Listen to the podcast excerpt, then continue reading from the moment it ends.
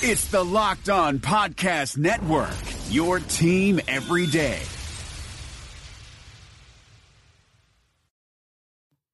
Today's show is sponsored by Talkspace, the online therapy company. For a fraction of the price of traditional therapy, you can pick an experienced, licensed therapist you relate to and feel comfortable with.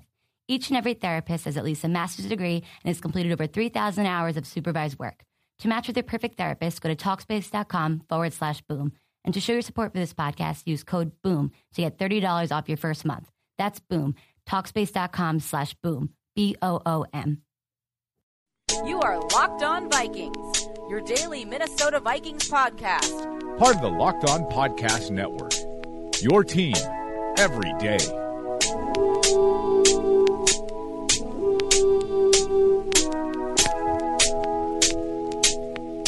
Locked On Vikings on the Locked On Podcast Network. My name's Sam Ekstrom. Episode number two hundred twenty-two. Wow, the time's flown by. Sage and I were two ships in the night with our schedules this morning and could not coordinate a joint show. So I just wanted to touch base and discuss a couple talkers that have come out in the last couple days. But before I do that, public service announcement. Actually, more like a shameless plug from yours truly. You hear me talk a lot about zone coverage on this show, and I think we provide a lot of good services with writing and podcasting, but I think what we're working on now is one of our coolest endeavors yet. Broadcast Boot Camp, taking place August third and fourth at the University of Saint Thomas. If you are interested in broadcasting, whether you are a student who is pursuing it as a career, whether you are a young professional who has an interest in it, if it's just something that fascinates you, for an unbelievable value, you can come hear from Dave Benz, T-Wolves T V voice, Alan Horton, Timberwolves radio announcer, Mike Grimm, Gophers football and basketball, Jim Erickson, voice of the high school hockey tournament, Leah B. Olson, college basketball analyst. Learn how to broadcast from the best in the biz. You're probably asking, what's the price? Let me preface it by saying that a, a two-day camp in other locations might run you over one thousand dollars, but not here. two hundred ninety-nine dollars for two days. Each day, about seven hours of education, group activities, a chance for professional feedback. If you or someone you know is interested in the broadcast boot camp, hit up zonecoverage.com slash bootcamp and sign up today. Any questions, just tweet me at Sam Ekstrom. You can also email lockdownvikings at gmail dot com.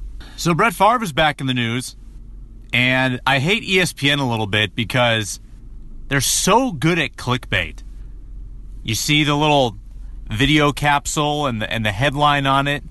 Brett Favre contemplating return to the N F L. Whoa. Really? I mean, I'm sure he could still play a little bit. I've seen videos of the arm. He's still got it. But okay. All right. Sign me up. When's this going to happen? Well, it's not quite what you think. Favre told a radio show the other day that he is not closing the door on being a coach or executive down the road. Once his youngest daughter finishes her athletic career, it sounds like Favre might be looking into a future in the N F L. As you might know, he used to coach high school a couple of years back, and I think the team he coached won a state championship. And the story goes that basically Favre just kind of sitting at home, enjoying the early years of retirement, and the local high school calls up and they say, "Hey, Brett, somebody quit. Do you want to be our offensive coordinator?" I think it was coordinator, unless maybe it was quarterback's coach. They ask him, they but they say, "Yeah, we're going to need you seven days a week, coming on all the road trips. Can't pay you." And Favre goes, "Wait, so you're saying that I've got to travel to the school every day and watch film with the kids and work on Saturdays and Sundays? I'm not going to get paid? Sounds great. I'll do it." And he did it, and he was great at it.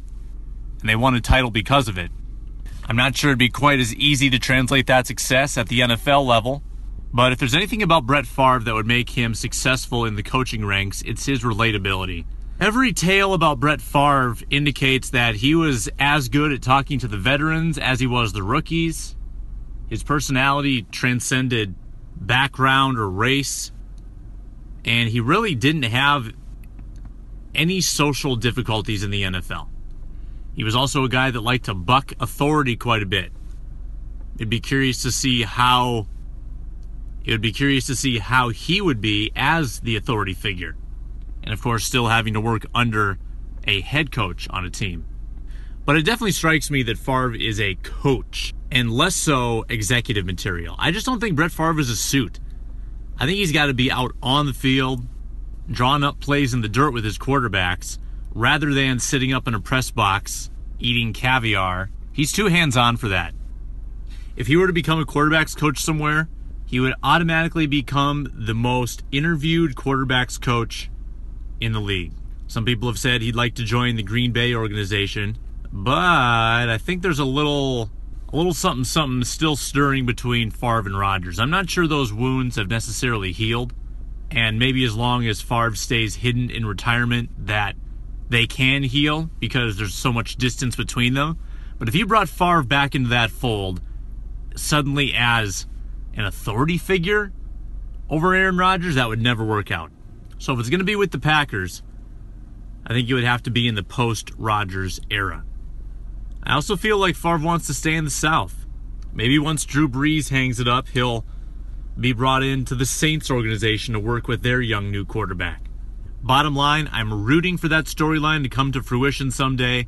I hope Favre gets back in football. All right, before I go, I wanted to take a minute and rank the Vikings draft picks, all eleven of them, based upon who I think has the best chance to make the earliest impact. So if you're going to play week one, you're going to be high in the rankings. If you're going to sit on the bench all year, be on the practice squad, you're towards the bottom. So here we go, number one. It's got to be Dalvin Cook. And I don't think Dalvin Cook had the best offseason. I don't think he had a bad offseason. But I do know that regardless of who starts at running back, everybody's going to get their shot. So whether McKinnon gets the first series and Murray gets the next series, it'll be Dalvin Cook seeing time week one against New Orleans. Number two, how about a tie for second between Ben Gideon and Elijah Lee? I don't think either play much linebacker this year. I do think both play special teams. There's always enough turnover year to year where special team, where rookies need to play special teams. And I think they're both cut out for it. I would actually say Gideon had a slight edge over Lee from what I saw. I think he's a surer tackler. And I think they play punt team, kickoff team very early in the season. Number four, Pat Elflein. Elflein did not play much starting center in O T As or minicamp, but he's obviously going to make the roster. And if he doesn't start the season, he might be just one injury away. And he might also be a couple bad games from Nick Easton away if Easton struggles. I still see Elflein playing at some point in the two thousand seventeen season, even if he doesn't start. Number five, Rodney Adams. I've got Adams making the roster at wide receiver. I could see the Vikings easing him in for a few reps early in the season, but with so many wide receivers on a team, there's bound to be injuries here and there, and, and I think the odds of Adams being activated before the bye week are decent. He may not get many looks, but I think Adams will play a small amount on offense this year with maybe some special teams gunning mixed in. Number six, Bucky Hodges. This could all blow up in smoke if another tight end comes in and steals the job, maybe Nick Truesdell or Kyle Carter. Hodges probably the preferred third tight end. The Vikings are known to use some three tight end sets here and there. And if they do that, that would include Hodges. I think he needs to technically refine his game a bit more, needs to round out more. But just based on the numbers game, I think there will be a spot for him to get some reps in the season. Number seven, Jaleel Johnson.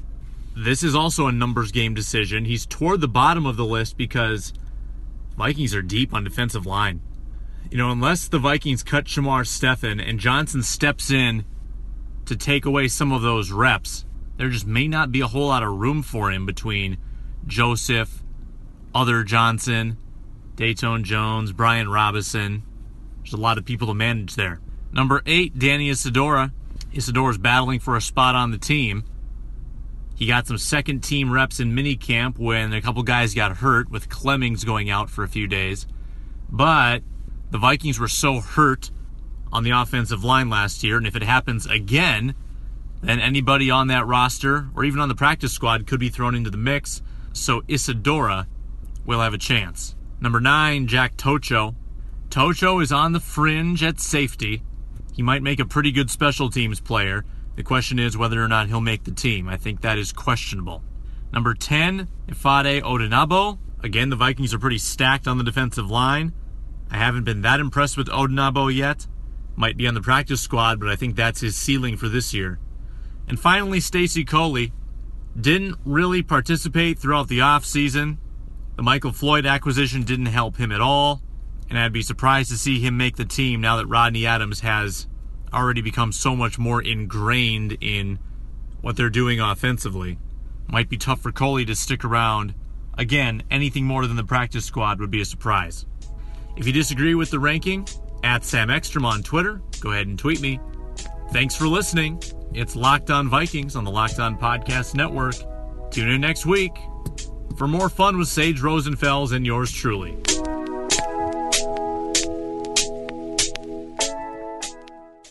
Is democracy in danger or decline? Condoleezza Rice, William Galston, and Carlos Gutierrez and others take on this question in the fall edition of The Catalyst, a journal of ideas from the Bush Institute. Surveys show Americans place less trust in institutions like the media and business. Others contend America has faced far more challenging periods and emerged strong. Leading policymakers, Bush Institute experts, and respected journalists take on this debate. Read about it at bush center dot org slash catalyst.